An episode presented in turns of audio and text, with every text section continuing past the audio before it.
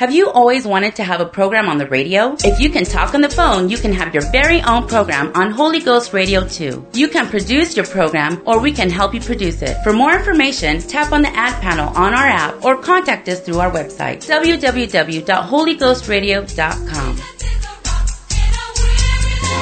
The following program is brought to you by an independent producer. The opinions expressed on the program do not necessarily reflect those of the staff, management, or ownership of Holy Ghost Radio.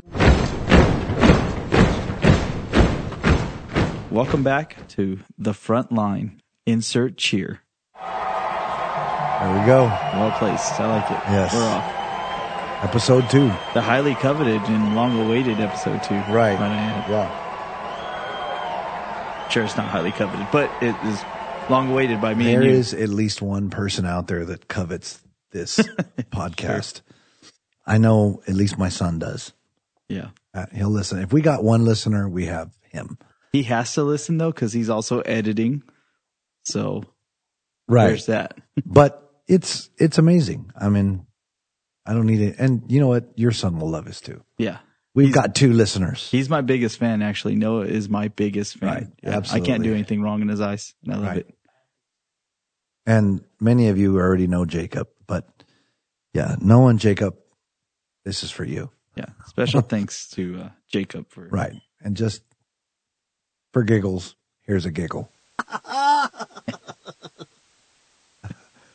He's actually here. He's editing. Um, Jacob's recording. And all right, here we go. Episode number two. Um, I'm, I'm Pastor Chavez. And I'm brother Jesse Pena. This is, uh, Frontline. And right now we're working on leadership in a nutshell. Last episode, we had some pretty good conversations. I think we had, uh, some great content. Um, we've done some thinking about it. We want to do kind of a recap of a few of the things and add on to a little bit before we hit some of the topics for servant leadership uh, in this episode.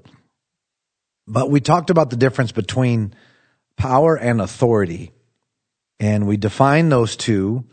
Um, we define power with as um, the ability to force someone to do your will, and the concept behind it is do it or you'll be fired. Do it or you know, I'll beat you up or do it or you'll won't get your reward. Um, and then authority is having the ability or the skill to get people do to do your will without being forced. Um, without being forced because of your position. Um, but basically getting people to do your will because of your personal influence.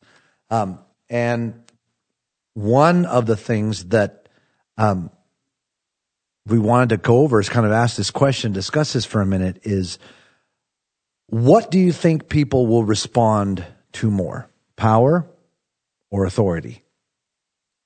I think um, if that question is directed to me, because I don't see anybody Uh, else in here. there's nobody else standing and I don't think you just go around asking yourself questions. Right. That'd be just crazy. So, I mean, just uh, to make sure he gets his proper introduction, he needs to fly th- in. Yeah. The, thank, thank you, Pastor. I appreciate that. Yeah. So, the Air Force has landed.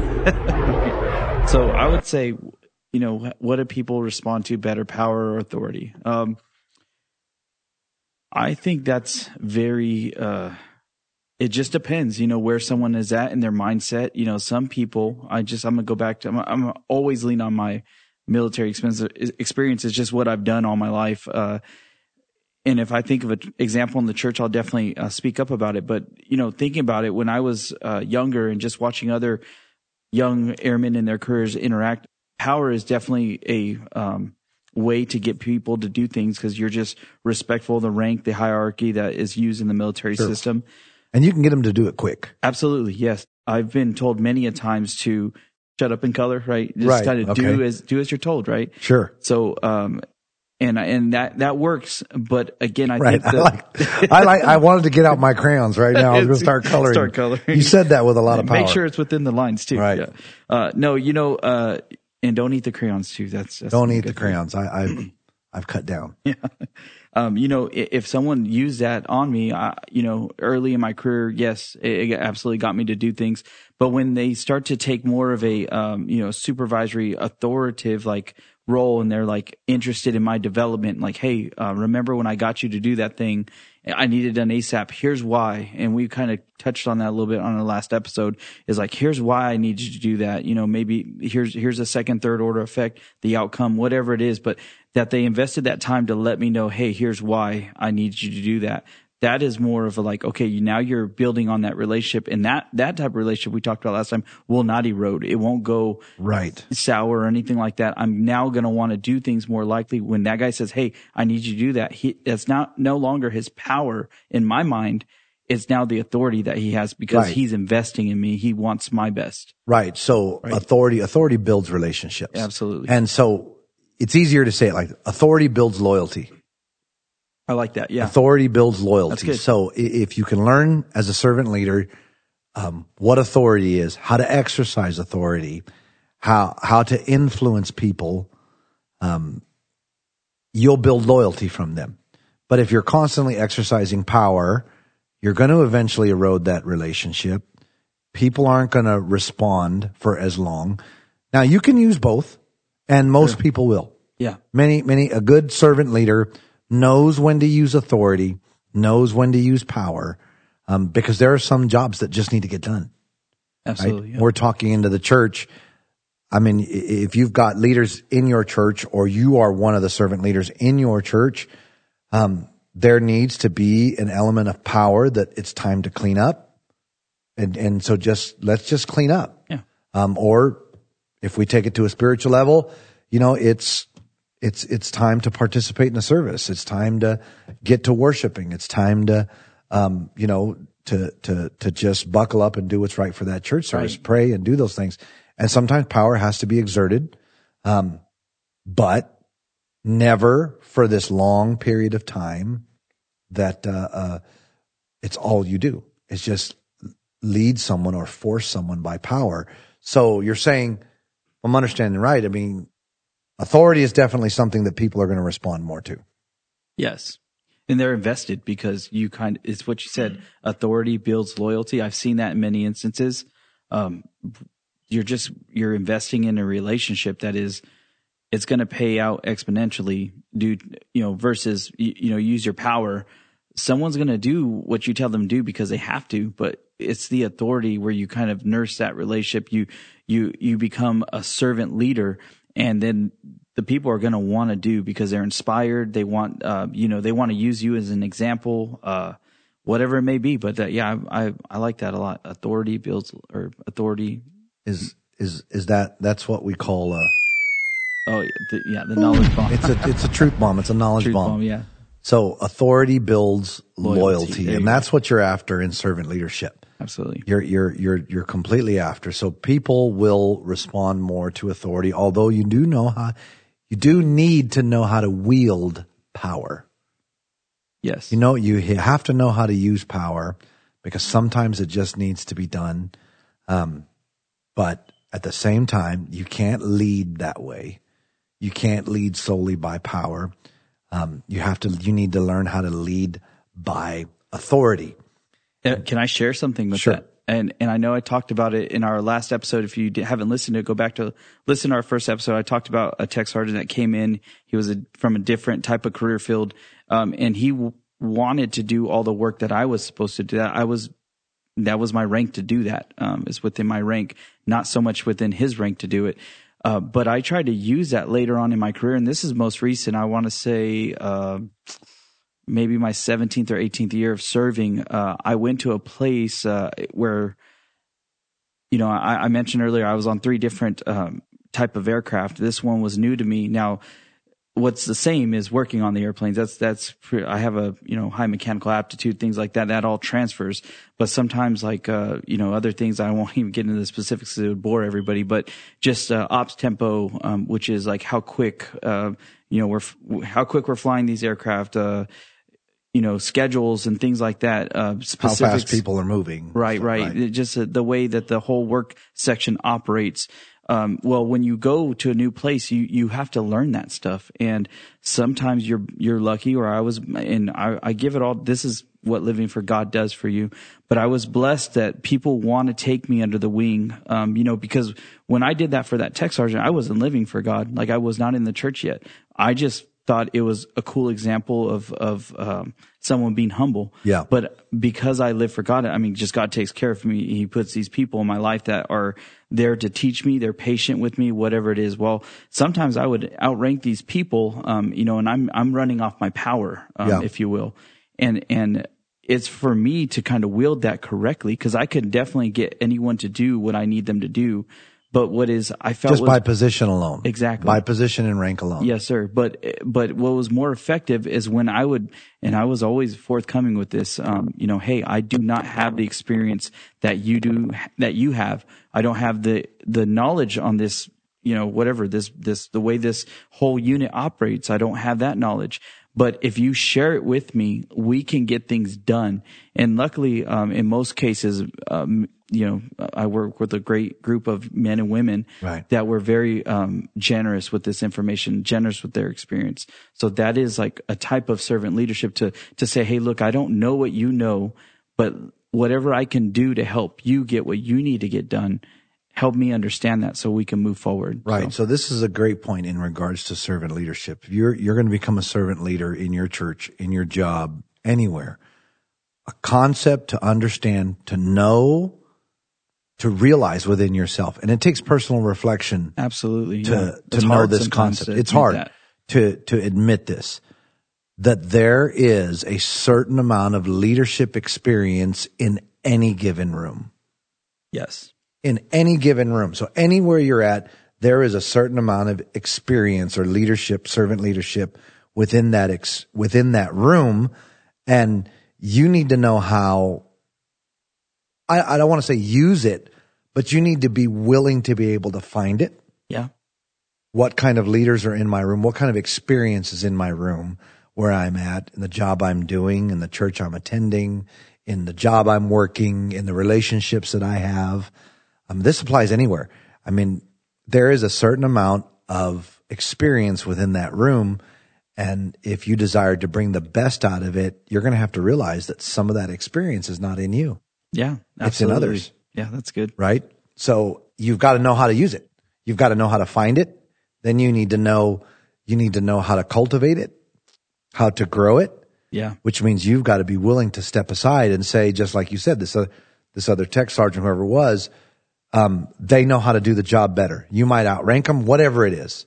You may outrank them, but they've done this one particular job longer. Yeah. And if it's a blow to your ego, it's a blow to your ego. You're a servant leader. You want them to grow. And so use their experience, um, combine it with yours because you need to remember there's, there's, there's more experience together. Yes. Yeah, and we're all trying to. I mean, in most in the military, certainly we have one common mission we share. Um, in the church, we have another common mission that we share. We want everyone to be saved. We want to expand the kingdom, whatever it is. But those are the common uh, grounds that we have that we can definitely use other people's experiences, whatever they've gone through through life, their testimony, whatever it is, and use it uh, and I, I, I'm saying use, and I, I don't like that word because it sounds bad. But I mean, you're you're kind of um, You're allowing it to be utilized. You're yes, utilizing, you're utilizing. ex- It sounds better than using somehow, but utilizing right that to further the kingdom or whatever, or help somebody. Sometimes uh, you know, uh, sometimes people will be going through something, and I necessarily haven't been through that, but I can I can pull a brother or sister in the church and say, hey, look. Um, they're going through something similar than what you went through. Maybe you can speak some words of encouragement. Right. You know, So when we're when we're talking about this in in the in the realms of servant leadership, and you've got someone new in the church, in your unit, in your workplace, or whatever whatever it is, they obviously they're there for a reason. If it's in the church, God has a purpose for them. We need to know that right off the bat. Someone new walks in that church, someone you know gets the Holy Ghost, gets baptized, someone becomes or starts getting involved. God has a purpose for them. And the purpose is not like just blah out in the world, like, okay, let's figure out where this guy fits in. No, there is already a bona fide purpose for them. Yeah. As a servant leader, we have to bring that out. And you can, it's, it's really easy to figure it out, but it gets really hard if you're challenged by them. Right? If, Right. if, if someone has, like, for example, if someone new comes into the church and they're a great speaker and they can let themselves feel challenged, like, man, pastor's going to use them before me because that person, you know, speaks in front of people better than I do. They're, he's going to let them preach before me. And if you have that attitude, then you're never really going to grow someone. You're never really going to be a servant leader. You're never going to grow yourself in the church and expand your own personal skills because you're challenged by someone that you should be mentoring, you should be helping, you should be growing. Um, you you should never, especially in the church, let yourself be challenged by either new converts, other ministry. We don't we don't judge ourselves amongst ourselves. Ministry is not a competition. We're trying to grow one another. We're trying to expand the kingdom. Again, servant leadership is not about me. It's about the other person. Um, and in, in short, part of what this means is, is your feeling of respect for others must be aligned with your actions of respect, Yes. right? So your feelings, you can say you respect someone and not act like you do. Yeah, and actually, um, we were talking about this uh, book, Right. the the Servant by James C. Hunter, and uh, myself and Pastor, we've listened to it. We've kind of been studying up and and bookmarked some really good um, excerpts from it, and and that was actually one of them. They talked about uh, the gentleman that was talking to one of the teachers, and he was discussing about how like he really respect because in, in the before this uh this guy who is a teacher now went and took that role he was a very successful manager in a, like a fortune 500 company or whatever it was and uh this guy uh the guy who's attending the class of the teacher was looking for to him for advice and he was so inspired of all the things that he did prior to becoming this teacher in this monastery well he was looking for him for advice and you know some of the stuff that he was throwing out he he was kind of amazed like he he respected him but he cut him off in conversations because he was I don't know if it was his eagerness to Right. to really Yeah. hear and Yeah. and and, and um, you know take in what he was throwing out but he would cut him off and say what about this and what about th-? so in that he learned that he he was not a great listener Right. uh, which is a very key thing to being a servant leader is being able to listen to where where people are coming from whatever it is Absolutely. That was such a powerful point Right. when he did that. Right. He- when he showed him, you know, you, you say you respect me, but you not let me finish any of my statements. Yes. So your your actions aren't aligning with it, right? Right. You say you say that you want to expand the kingdom, but I mean, you know, you can't you can't make it to prayer time. You can't, you know, whatever it is, you can't you can't follow through with whatever actions that you need to have that align with what you're saying. So, you know, not only being a man of your word, but just, you know, get in there and do the actions as well. Be an example as well. And there's a lot, there are so many concepts that can go with this one little piece right here. Your, your feelings of respect need to be aligned with your actions of respect. Right. um You can't, you can't tell other people to be on time if you're not on time yourself, True. right? Right. Uh, there's so many different concepts. Don't ask people to pray if you're not praying. Don't ask people to teach Bible studies if you're not teaching Bible studies. Don't ask people to attend outreach if you're not attending outreach. Um, now we all know life happens, and so you know we were we were saying you mentioned this earlier. Life happens, Absolutely. but life shouldn't interfere all the time Right. right? Every, you know, every Saturday, if you're, you're supposed to be on outreach, but there's always something that comes up, there is a point in time when it's not something that comes up that you actually made the plan not to be there or attend Yeah. something that's together. And so your feelings of respect of knowing, let's say that we need to be soul winners, but you're not out soul winning. Yeah. Right. Um, it, it your, your feelings of respect need to align with your actions of respect. you know, and I had to do some self reflecting when I heard that statement. I really thought about that, you know, like, hey, there's some things that I definitely well intend and I say it and I, I, I mean it. I really do. When I say it, I mean it. But are my actions aligning with that? Do I really mean it? So yeah, that was one of the the key things in that book that really stood out to me for sure. Very good, uh, something to sit and reflect on, think about, and apply it to your life. It'll help out tremendously. Absolutely. If you're going to be a servant leader, this is one of those topics that um, or just one of those statements that really need to be, you need to self reflect on it. You need to think about this. You need to pray about it. You need to actually probably even write some things down and say, you know, I, I say I respect this, but do my actions show it? Right. Because it can't be just a say. It has to have some actions behind it and people are going to know. People are going to know. And if your actions do not, if they're not aligned with your feelings of respect, people are going to know that difference and you're going to start going backwards on this concept of servant leadership. You're going to start leading with power, um, probably Yeah. because maybe you're hiding something and you're hiding your inability to have a prayer life or you're hiding whatever it is that, that you're falling short on. And people are eventually going to, catch on. Um, when I was in the service, uh, and I was in the army, this, this, this saying was true. It, it, they rang it all the time. Soldiers know. Simple. Soldiers Soldiers know. they're they're they're going to figure it out real good. They know. They're going to look at you and know is this is this platoon sergeant really for me? Is he really? I'm going to end up in war with this guy. Yeah.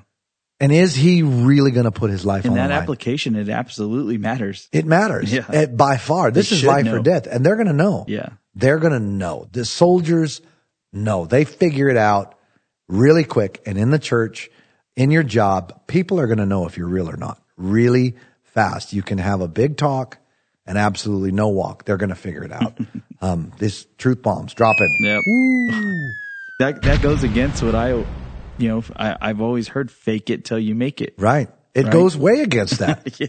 It goes way against. We're going to figure out if you're faking it. We're going to figure Yeah. it out. You're not going to care about your job as much. You're not going to care about your duty. Your things are going to be, um, it- just things are not going to be in line.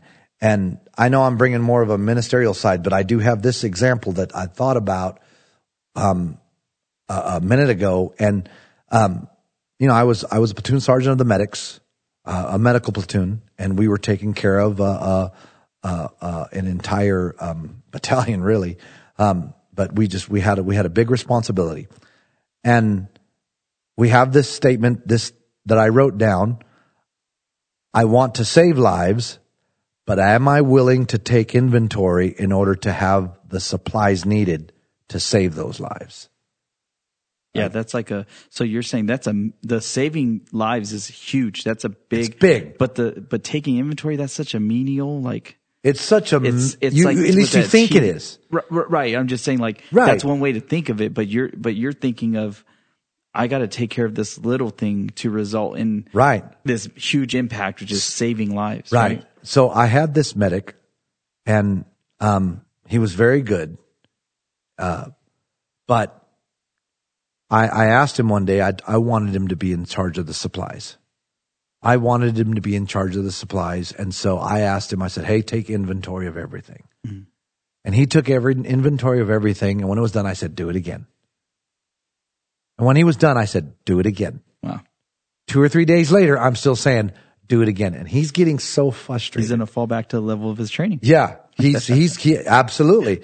After a week, a week and a half of taking inventory two or three times a day of of thousands of items, right? It just so happened at some point we had a mass casualty, a mass casualty event, which means you have more casualties than you have personnel supply, personnel resources to take care of. So I had 11 medics in this uh, uh, field hospital, and I had like 30 injuries that came in. But because this guy knew where everything was at, because he had been taking inventory, he knew how much we could handle. He knew exactly um, uh, uh, where the supplies were at. We treated every single casualty like clockwork Wow. Yeah. and did not lose one single soldier. We had no losses. We treated everyone, saved every life that we that that out of all of them. There was no losses. Um, so he, he he applied this concept. If I'm going to save lives, then I need to be willing to take inventory in order to have the supplies needed to save those lives. And it works everywhere. It works in the church. If you want, if you want to outreach, you want to witness, you want to teach Sunday school, you want to preach behind the pulpit, you better be willing to have a prayer, a committed prayer life. Yeah. So little things that matter when it when you're working up to that. that big Absolutely. Yeah. You- Absolutely. Wow. That's that's big. It's, it's it's huge. Yeah. In my opinion, it's it's really huge. I can tell the difference between a person who's praying and who's not praying. It's it's really just it's simple. A person that's not praying, they're lost in the service, they're lost in an altar call, they're lost during the preaching, they're not really paying attention, all the above. And that's whether they're in the ministry or not. But if you're going to be a servant leader, you're going to have to put yourself aside, develop that prayer life. It's not just about you. It's about the people that you're trying to serve, the lives that you're trying to save, the families that you're trying to win to get the marriages that God's trying to put back together. Right, He's right, going to use you to do it. So you need to be willing to take inventory of your own life. Absolutely. It's a big deal. Um, again, this book, The Servant by James C. Hunter, we're studying it right now. Um, you, you really gotta, you really need to listen to it or you need to read it. It's a great book. He goes through a lot of stuff. It reads differently, right? It's not a, it's not like your typical, it's not like a textbook. Yeah, no, no, Um, no. It, uh, you know, and I, I don't like, I don't like textbooks. Right. Where it's like, you know, this type of leadership, I don't like where it kind of paints things in a corner. And I mean, I know it's probably valuable, but the, I like the way this is presented because it's, it's used as, as a, uh, this, this gentleman, I do not remember his name in the book, but he is the one that is, uh, trying to learn, uh, from, you know, going, dedicating the time to go to this monastery where he's learning all these examples. And, and, you know, one thing I do want to mention, we, you said it earlier that we, you don't know what type of experience that you have in the room, right? Like you Right. don't know what you could learn from. Just even in our church, we have people that have, you know, the, anything they, they, they own businesses, um, they're managers, they're directors, uh, you know, military members, whatever it may be, but they bring that significant and important experience to your realm, your church or whatever it is, your, your work center, if that's, that's where you, you're utilizing their skills. But, um, this is kind of what it was a, it was a room full of, there was a coach, there was a teacher, there was a principal, um, Right.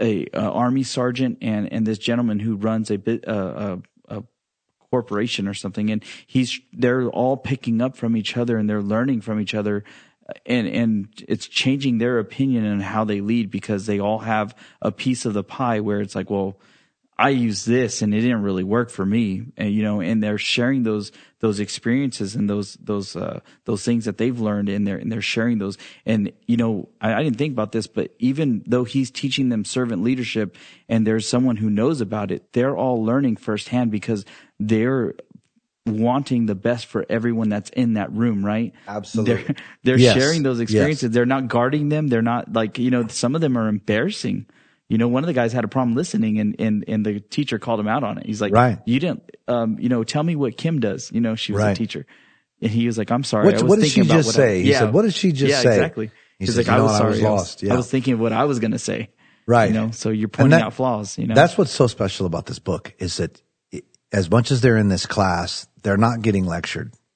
no He's giving them a concept or an idea, and he's it, it, it to say they're discussing it. I don't know if that's the right verbiage or not, because they are discussing it, but n- they're really not discussing it. They're discovering it. yeah i like that better Right? Discovering—they're—they're Uncovering discovering it. yeah. They're they're uncovering. They're unpacking whatever concept that he he just talked about or he gave to them, and they're they're discovering their own personal flaws their own personal flaws, whether one guy's in the army, he's a sergeant in the army, one person's a CEO, one person's a teacher, another one's a preacher, and he's giving them this concept and they're unpacking it, discovering it, and then figuring out, oh my, I, I fall so short.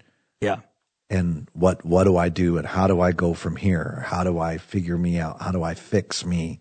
And so they're discovering servant leadership. They're disco- literally discovering serving others, leading with authority rather than with power to build loyalty, um, using the experience in their room, using the experience of the people that are around them, learning how to influence rather than dict- dictate, yeah which is which is quite a big deal. Yeah, they they were sharing all their examples of servant leadership, whether they be good or bad, you know. And Yeah. I'm ultimately um, they were definitely learning and uncovering all this together. Uh, you know, we we were talking about this, and we, uh, you know, something that came up we were talking about was decentralized leadership, Right. Which is you know, if you I don't care or if you want to explain what decentralized leadership is, Yeah. So one of the key core concepts of this decentralized leadership, if you're a servant leader, is allowing others to make decisions without you. Um, it's really big in developing people. Yeah, And absolutely. trying to develop a leader, decentralized leadership means every decision doesn't need to come to me. Everything I don't, micromanaging is almost never a good thing where I need to be a part of every single, um, decision. Now that doesn't mean I don't need to know right. Gotta because be the there's a know. different, right? Yeah, I. I, I gotta know. Yeah. I'm responsible for it. You're accountable. yes, sir. But there are times that I am, even if I know it's not a good decision, I'm going to let them say, go ahead and let that unravel, make that choice, Mm. A learning lesson. let that happen. Yep. Right. And, and I mean, and I'm going to be there. I'm going to be there if the pieces start to fall apart. It, it affects, I'm not talking about things that are going to affect the salvation of people. That's not what I'm talking Yeah, about. I'm right. talking about, um, leading, being a servant leader in a group and someone's organizing something and um, they're whether they're planning for a dinner in a church or they're planning for an event or whatever else. As a leader, as a servant leader, sometimes you need to let people make those choices right. and let them make mistakes and then go back and say, Hey, why do you think it happened that way? So decentralized leadership is everything doesn't always have to come to me in order for a decision to be made. And that takes a lot of pride swallowing. Right. That's not, it's very difficult to do. It's very difficult when you want things to be the best out of everything to let someone else make a choice, make a decision and know that, man, this, this is not going to go well. Yeah. I remember uh, you were talking about that, uh, you know, kind of, sh- I think of like a debrief process, you know. Yes. Uh, I was lucky enough. I think I was in Las Vegas. We were doing this. Uh, this it's called Red Flag. Is all these these fighter jets, and it's just a big exercise that all a lot of aircraft go to. Mm-hmm. But I was lucky enough. I think my OIC was like, "Hey, I want you want to check out a debrief and see what this is like?" Right? It's a huge air operation that's going on. It's training for all these pilots. Well. They were doing the debrief session, and in in this session is where they kind of discuss what was good, bad, ugly, you know, the rundown but it was what was interesting to me is I think I was a young senior airman, which would be like a E four, the E four mafia. You heard of this? Hey, he's rolling. He's rolling. Here we go. Here we go. there we go. Yep. Da, That's da, da, da, da, da. But uh, you know, I was this OIC took this you know time to kind of grow me and, and show me, hey, I want to show Yeah. you this other aspect that you know what they do, these pilots do. And I remember sitting in this debrief session, and there was this captain who uh, he had a dis- a discrepancy with the way that I think he was either a major or colonel, but I remember that there was no. T- he didn't use any tact, you know, like he he just ripped this guy up and down, just saying, "Hey, what you did was dumb. It was dangerous," you know, and he just kind of really got into him. But the but you know what was really cool. I'm just glad I got to see things like this. But that that colonel, let's just say he was a lieutenant colonel, he just basically who outranked the major by all means. You know, he didn't say, "Hey, don't talk to me like that." He realized, okay, maybe what I did do. He listened to him first. He said, maybe Right. what I did do was dangerous, and he just said, okay, noted. Yes, I won't, I won't do it again. And that's all that. And then they moved on. They were like, but other than that, yeah, successful mission, blah, blah, blah. Right. But it was just amazing Right. to see something, that type of, uh, conversation go down. Whereas I'm like, oh, this is about to get good, you know? Yeah, yeah. but it Absolutely. didn't. I've seen it so many times Yeah. where it just seems like, um, when you know, you see the difference. Actually, what I'm going to say is you see the difference in leaders or servant leaders that can handle constructive criticism or that can handle, you know, make a mistake or let others make mistakes, correct that mistake, Right. Yeah. and then immediately move on. Yeah, move not on. hold it against them mm-hmm. anymore. Right? They can they can go out and run the same mission again, and he's not going to expect him to make that use mistake. that now to, yeah, to correct path. Exactly. Yeah. He, he's he's and it's it, it- it's allowing someone to make those decisions, choices, bad choices, being then making those corrections, figuring out. Sometimes it's hard corrections. Sometimes you're getting ripped up and down. So sometimes it's hard corrections. Other times it's not. Other times it's a simple teaching. In the army, we call it AARs, after action review. Right, yeah. So sometimes you're just, you're making this correction in the after action review in, even in, in church. You know, you're, you're, if you're a servant leader, you're going to have to take time to, if someone's made a mistake, to help them learn how to not make that mistake and then allow them to go do that again Yeah. and see, is it going to go better for them this time? Yeah, because they can't be scared or shy to, to try to pull the trigger again, if you will, and, and do replicate the same action, but with just different course now, different information. And so here, here's the truth bomb. You cannot let your wounds as a servant leader keep you from mentoring or teaching others. Absolutely. Yeah. It is, That's good. It's crucial to being a servant leader. As a servant leader, either growing, you know, being a junior leader in the church or wherever you're at, or, or you're a senior leader in the church, whatever you want to call yourself, or whatever title your pastor gives you, um, or your job gives you, or whatever it is, you're going to get wounded. It's going to happen. Things are going to, I can tell you stories of people that have wounded me throughout ministry.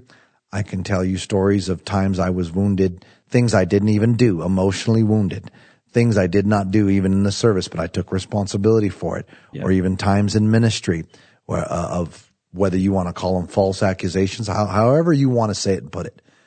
But you can't keep yourself from going out and growing someone else um, with all your heart, with all your mind, and the right way the Bible if, teaches you to pour out into somebody else. But if you do that from a point of wound, if you do that from the position of being wounded, you will pass on your wounds. Yeah. And it's such a dangerous thing to watch a, a, a leader work with someone from the position of their wound. It's such a painful thing to watch. It's such a painful thing to do. It's such a, it's such a painful thing to be a part of because you watch one leader wound another, wound another, wound another. And then by that time, it's gotten so far out of hand that, uh, people backslide Yeah. people backslide. People can and when when you when you when you mentor someone from a position of a wound, it it, it just it never turns out good. Right. And so, as a servant leader, you you have to learn that you can't lead people from the position of your wound. You you have to pour into people. It can it can keep you from pouring out into somebody else that will definitely treat you right or will be loyal to you Yeah. because the previous guy wounded you, whether you want to say backstabbed you, turned on you, whatever it is, right? And what it is, what we call this, um, in this book, what he calls it, James C. Hunter, he calls this a paradigm, Paradigm. Yeah. right? He calls this a paradigm. Now, there's lots of different views of paradigms. Okay, there's there's definitely several different views of what a paradigm is. In one view, a paradigm is how we see the world. Yeah, it's a like a model or, or an example that we use that now we're looking at the world in that Right. fashion, right? Uh, yeah, you're you're talking about there's a there's a story of a young girl in there um, that they say that she had. Uh, it's just an example that they're throwing around in discussion, and they say that she had a uh, bad example or a, a father that was terrible. They didn't really kind of go into specifics, but you know that was a man in her life that was not a great example. So her paradigm now is that don't trust any man, you know, because she couldn't trust her father who was a man. We, I'm just not going to trust any man. And, and we can see how when she grows up, that may change. Like there's, you know, some good men out there that, you know, that are not her father. And we want to hope it eventually changes. Exactly. Yeah. Right. But if she views it that way, she's not going to trust or, you know, it's just not even, it, it could affect her long term. And, Right. and that's what they discussed around that table. Absolutely. And it, it, in the, in that, in the book, when he, when he talks about she's viewing every man that she meets and even the, even men that could be good to her, men that would help her grow or men that would be kind in every way or that would protect her. But she views them all from the position of her wound. Yeah. And it's very difficult to get out of that. It's very difficult. I think a subtle way that we do this is we we either have these paradigms that we pass on to our ch- children, um, you know, friends, coworkers, things like that. I know this happens very often. Uh, you know, it's I don't know what the etiquette for talking about this, but like when you go out to a deployment, um, you know, sometimes they'll have people that are labeled like, oh, that guy's not a good worker, right? Or just anywhere. I mean, you could do this happens in the workplace, like, and they label somebody and they almost make your opinion for you. So I always like to give people the benefit of doubt and see how and feel them out and see like, you know, where they are. And what I think is crucial, because this has happened to me, I've experienced this firsthand. Um, you know, I want to, I want to provide people feedback if that is, you know, really what I see or if if you know I kind of want to make them aware, like, hey, you know, when I got here, people were saying this about you, not to not to snitch or rat Right. on anybody, but just to put it out in the open because I hope that they would change that perception if they really cared about it. Because I know it's it's happened to me. Uh, I, I mentioned before again. I I've moved different type of you know aircrafts that have different type of missions and roles. But every time I go to a, di- a new one, there's a there's a way that they operate, and that's what I have to learn. And and it's maybe it's a way of working on it too. The engines are different, or the the airframe, the the Absolutely. whatever is different. And and while I'm trying to learn that and get it down, some people may not be impressed with my work that I'm putting out. Right. And and if they if they form an opinion and give it to everyone else, like I'm limited by w- my experience at Right. that point in time. But Absolutely. If yeah, if you lead or you try to serve people from the position of a paradigm, um, if you allow other people's opinion to skew your opinion of others, yeah, that's I was getting at. Yeah, it it really messes up the whole world. It it has the potential to mess up the whole world. right. Um, I won't say who, what, where, but I, will say how. There was, there's a person that, um, someone said he'd never live for God. They would never live right for God. They've got a horrible background. They'll never, they'll never do what's right. They'll lie to you in every way. And the opinion was very bad about this individual. But after years of watching and years of just believing in him, Right. he's absolutely living for God, faithful to God in every aspect, soul winner, bringing people to church, Amen, yeah. winning souls, just, you know, li- and he's faithful, faithful Right. tithe payer, faithful and attendant, faithful worker, held a job, promotion after promotion, now is living far beyond what some individuals said he would never be able to do. I could only imagine if that man's pastor was to believe what others were telling about him. That Right. if he lived that paradigm, I believe the negative of what I'm being told about so and so. Yeah. This this man would never be what he is. No one believed in him. But because that pastor didn't, that pastor didn't accept the paradigm or the stereotype or whatever anybody else's opinion and chose to believe in him and chose to, to get the positive, to in invest. it, Yeah. Huge. Yeah. Hundred percent. Invest in him. Yeah. Chose to invest in him despite negative reviews. Right. He is this, this, this man's doing phenomenal today. He's living for God, powerfully living for God. God is restoring his life in every aspect. Man, and he's exceeding many. Yeah. He's exceeding. I mean, many others that thought he never, he's, he's past, he's past their level of living for God. Um, paradigms are definitely a dangerous thing. They're, they're a dangerous thing. Um, we, we have to not get caught up in them. Um, in the negative side of them, at least, we, we've got to learn to look at things, look at people through God's eyes, not what we see. Yeah, that's that's constantly a prayer of mine. Is you know I want to see people the way God sees them. I want to treat people, you know, accordingly. You know, I want I want to do those things, but you know, we talked about earlier. My my my actions have to align with that. You know, it's one thing to say it, to pray it. I want my actions to align with that as well. So that's that's really good. I like that. Absolutely. Our actions definitely need to, they need to align with our feelings. Our actions of respect or our feelings of respect, sorry, our feelings of respect need to align with our actions of respect. We need to be willing to take inventory in order to save lives. We need personal inventory. What are we doing? How are we living for God? We can't live as a servant leader. You can't live, you know, do as I say, not as I do. You can't live that way and lead people in any aspect. You can't lead your family that way.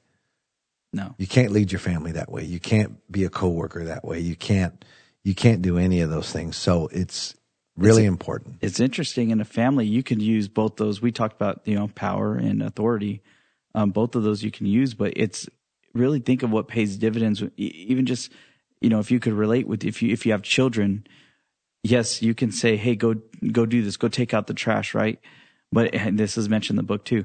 Uh, go take out the trash, right? For now, they're going to do it because they're younger, and then you know they're just you're working off the power.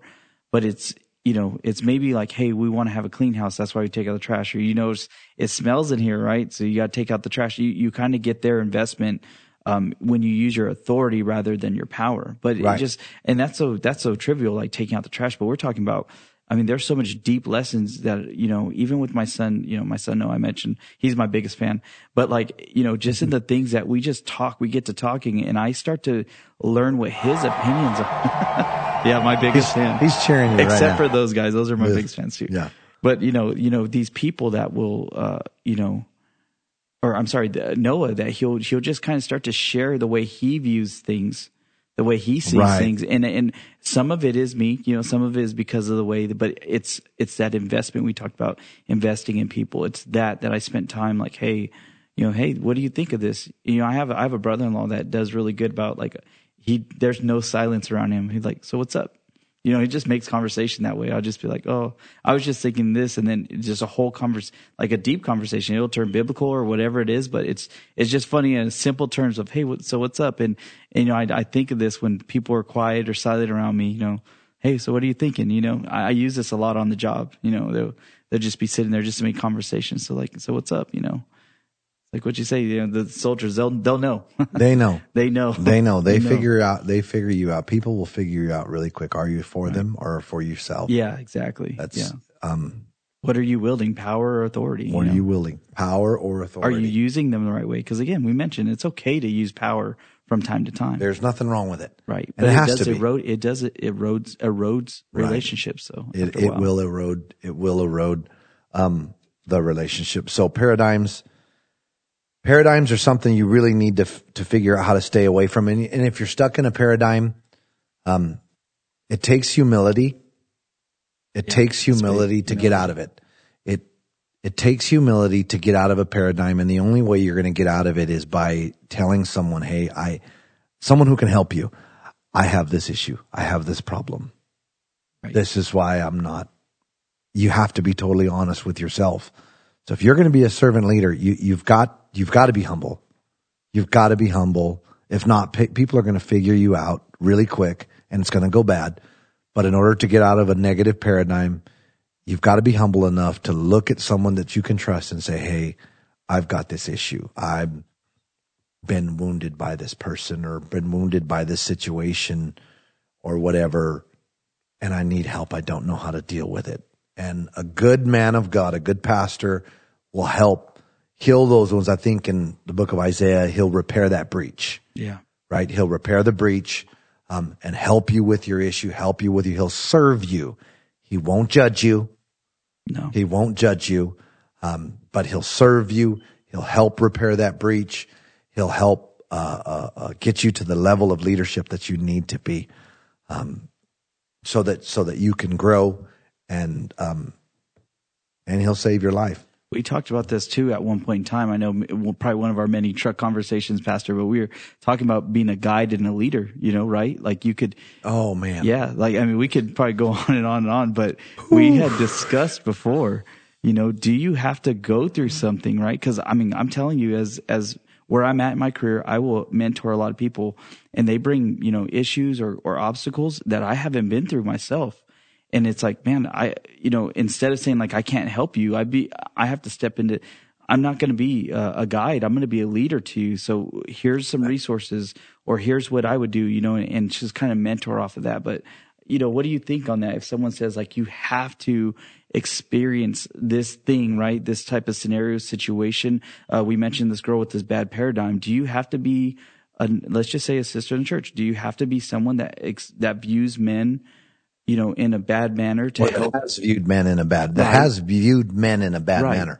to help somebody who is currently doing that? So, man, this is this is a deep concept. Okay, this is really deep. This is big. I'm going to start with this. If you only take people where you have been, you're not a leader, you're a guide. Right. If you only take people where you have been, you are not a leader. You are you are not a servant leader. You are a guide. Yeah.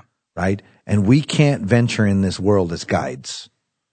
We have to venture through this world as servant leaders. The concepts of the Bible work in every situation, whether you've been through them or not. Amen. You Yeah. don't have to have gone through something in order to understand that prayer and faithfulness can get you out of it. Right? In regards to spirituality, I mean, the gifts of the Spirit. You don't have to be someone who's used in, in the gifts of tongues and interpretation in order to tell somebody it's available and you can get it. And it's here's, powerful. and it's powerful. Yeah. And here's how you get it. Consecration, submission, you know, just totally being all in the church and the gifts of the Spirit are Yeah. available to you. Yeah. Right? But if you only take people where you have been, you're a guide. Yeah. You're a guide. Simply put. Simply put, Yeah, you're a you're a guide. You're not a leader. The concepts of servant leadership work in everything. Case in point, if we're looking at in the military, right? The way that I prepare myself for battle has that ability to work in every country I'd go to. Every conflict. Every conflict I could get in. Now, I may fight a little bit different because of that environment Yeah.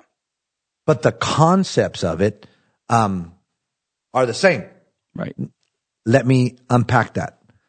As a medic, I was part of the development, as a senior medic, I was part of the development of something we called TC3, Tactical Combat Casual- Casualty Care. Of course, I recently I shared with these Right. shared this with you. I recently got to go through it. Right. So I, I helped develop this program. Um, one of the concepts of this program is tourniquets high and tight. Slap a tourniquet on a, limb as high as you can, as tight as you possibly can, Yeah. till all the bright red bleeding stops. Okay. If you are injured in any of your limbs, it works in any country. Right. I don't have to go to Africa in order to know that works in Africa. I don't have to go to Mexico or have been there to know that it works there. If you get injured in your limb, here's what you do. Slap a tourniquet high and tight. I'm not going to go into the nuances of what all that means. Right. In any Right. limb. I mean, it could be your arm, your leg, Arms, your legs, you know? any limb. Now over to the church. If you've got a problem at home like this, prayer works. Wow. Yeah. If you've got a problem with a relationship over here, let me tell you, prayer works. If you've got this issue, good, yeah. I may ne- have never gone through that, but prayer works. It works in every situation. I don't have to have gone through that or been there in order to take you there, Yeah. right? As a servant leader, if I want you to experience, I also need experience victory. I need to be willing to go with you Okay. right? So I don't want to just tell you to pray. I want to pray with you, Yeah. Yeah. I like that. right? So I, I, I don't just look at someone and say, and I tell this to our people here at our church. Don't just tell someone I'm going to pray for it, for you. Stop right there and pray for them. Take that second and pray for them. Right. Let them know. We just got finished with our Fourth of July fireworks stuff. I prayed with countless numbers of people. Um, that I was just out in the parking lot, and one of the saints in our church said, "Hey, pastor, somebody's wondering if you can pray for them. Um, would would you would you mind praying for them? Um, you know, put them on. Basically, they were asking. They they and they said this one time, "Can we put them on your prayer list?" I said, "Well, where are they?" well, they're right over there. I said, "Let's go over there and pray for them right Go now." li- line them off my prayer list. Let's right now. go get them right now. Let's go Yeah. pray for them right now. I don't want to just tell them. Yeah. Let's do it. So let's take them to a place where they can feel prayer right now. And so when they feel how I pray with them, maybe they can know that they can touch God like that too Yeah. That's good. on their own for their situation and they can go home and learn how to pray. demonstrated for them. Yeah. Perfect. So, Yeah. so, so to be a leader is to take people beyond your own personal borders and theirs. Hmm. So your own personal, emotional borders, spiritual borders. To be a leader, you can take you can take someone beyond there, beyond that.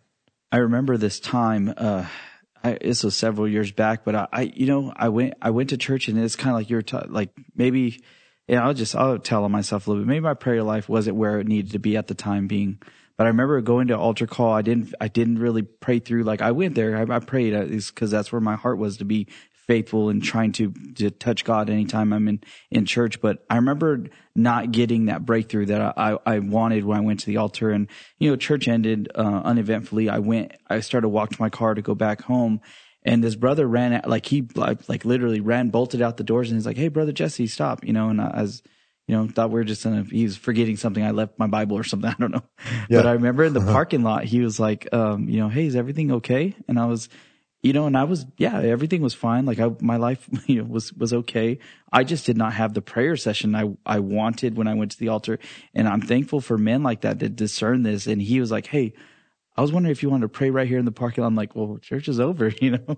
Yeah. like, you know, okay. And, and, and, you know, just because he put me on the spot, I'm like, well, I'm, not to say no to prayer, you know? Yeah, absolutely. So he, he, man, he, yep. that brother put his hand, we just started praying right there in the parking lot. And before I knew it, three or four other men in the church, these brothers came out and they yep. just put their, you know, they wrapped me up in their arms and they were all praying over me. And, and we had a breakthrough right there in the parking lot. And I'm just, I just want to say I'm grateful for men like that. But then right. I'm just, I, you know, that is, they, they weren't, they didn't just let me stay there. You know, they didn't have to be going through with, you know, the absence of, of touching God at the altar for, for them to lead me the right, right, way to sit there and say, Hey, he needs something. Let's go respond to that. So yeah, that, right. and there's something powerful in that, that, that demonstration of service. You know? There's, there's something huge in it. And because it, it also dealing with what we've been talking about in regards to paradigms, right? So your paradigm can be, or their paradigm could have been, Hey, there's been a lot of people that, you know,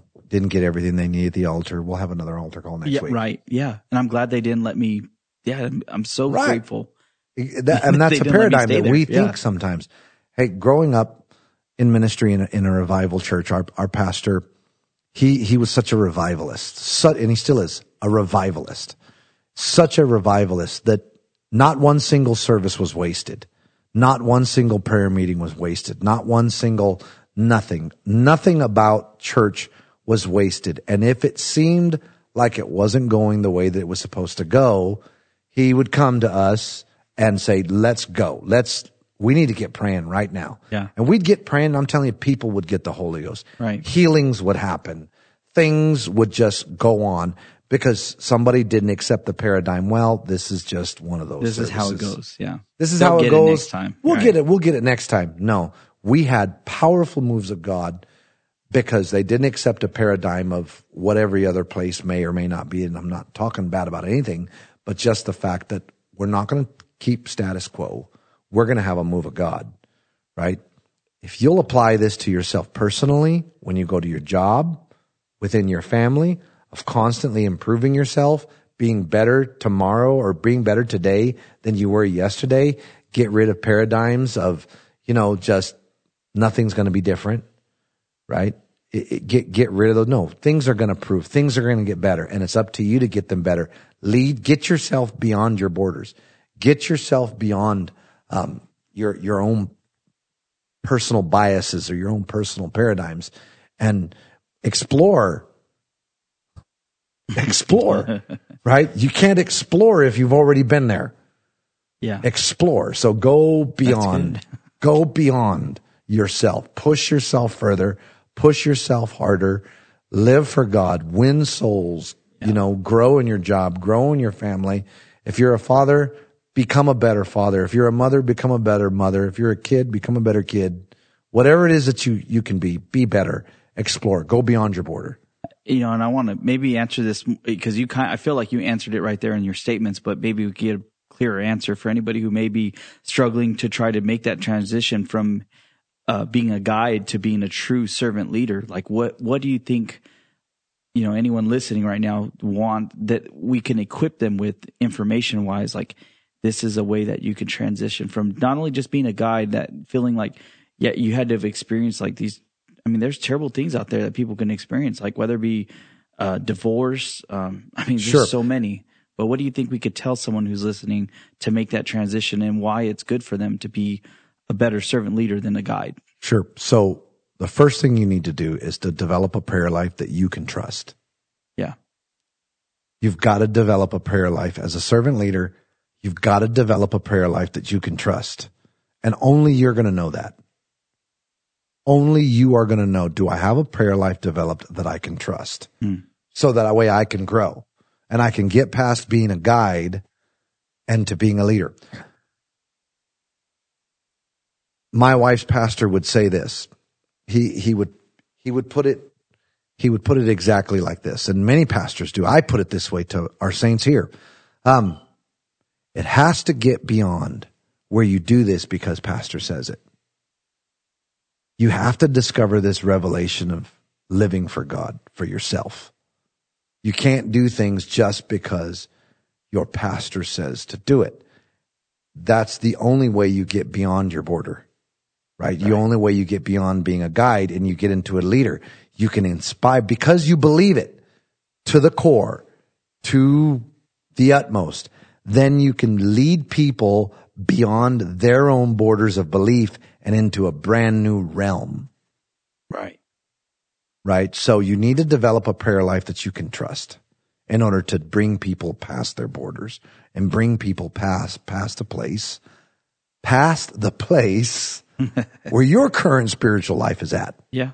I don't desire to, I don't, uh, one elder would say this, if everybody in the church was just like me, what kind of church would this be? Man, God is so good. I was thinking that exact thing. If everyone in the church prayed like me, what kind of church would this church right. be? That is so powerful. It's powerful. but now help people build a prayer life that's beyond yours by pushing yours further. Yeah. Right? Because your, your feelings have to align with your actions. Right. So you can't, if you're going to tell people to develop a powerful prayer life where, where, where buildings shake, why you, you can't have a prayer life where only the lights flicker. Yeah. You have to start developing a, good, yeah. a, prayer life where buildings shake. More self reflection, right? There. More self reflection. it's a big deal. Yeah. It's huge. And that's your first step to pushing past your borders. Yeah. That's your first step. Your first step to getting to a place where you're no longer a guide, but now you're a leader, right? And you don't have to know everybody's situation in order to be a leader. Being a leader doesn't mean I need to know, I need to know what they're going through. No. The concept of prayer, faithfulness to God, yeah, it it's, rings true everywhere. It's applicable every, in every in facet of life, really. In every facet yeah. of life. Yeah, that's good. Um, you don't need to experience certain sin in order to help people get out of that sin. Yeah, sure. No, you, you, be faithful to God, be used of God, desire to move beyond your borders and help people move beyond theirs. You can do that. Um, you know, you can grow as a servant leader. The only way you're going to do it is through humility. You have to self constantly humble. self reflect. You need to be humble. Don't lead people from the position of a wound. Stay away from that. Get rid. Of and if you're wounded, look, if you're wounded, take a minute and heal. Oh, yeah. Step down. Be brave enough to say, I've got a problem. Pastor, I've got an issue. Let me talk to you about it. But I need to sit back and develop my prayer life for a little while. I need to sit back and repent, or I need to sit back and, and just reflect and learn a little bit more. I'm hurt. Something happened. Whatever it is that happened, you need to be uh, mature enough to step down and say, yeah, and let me let me heal. And that's some of the humbleness that you're talking about is being able to recognize that and say, look, uh, I'm in a position right now where I'm going to probably let this seep out or leak out to other saints or other, you know, my my family, whatever it is. So I need to I need to really get this in in order. I need to get this intact and and and self contain it, if you will, and pray through it and just you know leave it at the altar, repent and give it to God. You know, that's that's really good. I like that. Yeah, absolutely. So let's let's close up with this. Elijah, the relationship of Elijah and Elisha. At the end, when Elijah was taken up into the whirlwind, he asks Elisha and says, you know, what, whatever, he tells Elisha, hey, whatever you want, what, what would you like from me? And Elisha tells him, I want, I want a double portion of your spirit. I want a double portion of your spirit. And Elijah, his leader, could have said a lot of stuff. He could have said, Hey, you're never going to get that. You know what? I found you in your field, you know, in a field working on your daddy's stuff and you weren't really that committed. You know, you, you wanted to go back and deal with your dad's issues or, you know, go say bye to your mother and father. You're not really that committed enough. Right. No, but instead he said, you know what? You can be better than me. you, you absolutely can be better than I am. Keep your eye on me. And if I go and you see me, you'll do that. You'll become better than I was. I want a double portion of your spirit. And it rings true to fact that Elisha did exactly double the miracles that Elijah did. That's right. He did. And so that, that is a mark of a true servant leader. It, I don't want you to be as good as me. I'm going to leave enough for you to be better than I am. Wow. I'm going to leave enough for you to be better than I am. Go beyond my borders. Go beyond what I've been. You can do it. You're capable of doing that.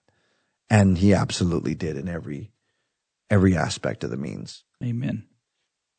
Awesome. Well, I hope you all got something from this. We're, again, we're really excited about this podcast. Um, you're going to have to just on another note, bear with us. Yeah. Bear with We us. are- we are, We're venturing for sure. We're We are venturing. exploring. we are exploring beyond our borders. Yeah. We are, are, are just ironing out some kinks. We've got everything from jets and, um, you know, we, we've, Pesky jets. we've got pesky jets and, um, we've got, where are they at? They are, oh, Cuckoos. No, that's the cuckoo cuckoo. moments. oh, where are they? Oh, is that them? No. Fall back! No. I was looking for the dogs. Where'd the dogs go? I don't know. They're they're gone. They're lost. Did they, we lost the dogs. Um, well, one way or another, we're, we're working through some kinks. Yeah. Um, we're, we're trying to figure some stuff out. Everything, There they they're the dogs. Pesky dogs. Pesky Who let the pesky dogs out? Yeah. We're, we're working through some kinks, sound kinks, all kinds of stuff. So please bear with us. But we hope what you're really getting is the content, the content of what we're trying to talk about, the content of, uh, of servant leadership for this season, for this season. And if God will bless it, we're going to continue on. Please help us out. You know, follow us wherever, you know, whatever. I mean, I'm, I'm not really on a lot of social media platforms at all. Wherever I- you're tuning into, just share it with yeah, somebody. That I mean, I'm on that could help them Instagram, or- but if Yeah. you're on, if you're listening to a podcast, wherever you're listening to this on, whatever we can get this on, um, you know, support us, help us. If, if you like it, if you like it, um, we want this to grow. We're something we're passionate about and that we really are enjoying what we're saying and what we're talking about. And we think we got, we're enjoying what we're saying and talking about. We think we got a lot Absolutely. of experience. We think we do. Yeah. And I just want to say again, you know, I feel like this disclosure, just any views or opinions or anything that we share with you from our military expen- experiences are our own. If I say that right, are our own. They are not do necessarily they're not views of the shared. Department of Defense of the Yeah. United States government. There you go. Thank you, Pastor. The radio or the voice. apostolic movement of the whole. Exactly. So, um, I hope you enjoy them. I hope it helps you and, uh, God bless you. Have you always wanted to have a program on the radio? If you can talk on the phone, you can have your very own program on Holy Ghost Radio 2. You can produce your program or we can help you produce it. For more information, tap on the ad panel on our app or contact us through our website, www.holyghostradio.com. The preceding program was brought to you by an independent producer. The opinions expressed on the program do not necessarily reflect those of the staff, management, or ownership of Holy Ghost Radio.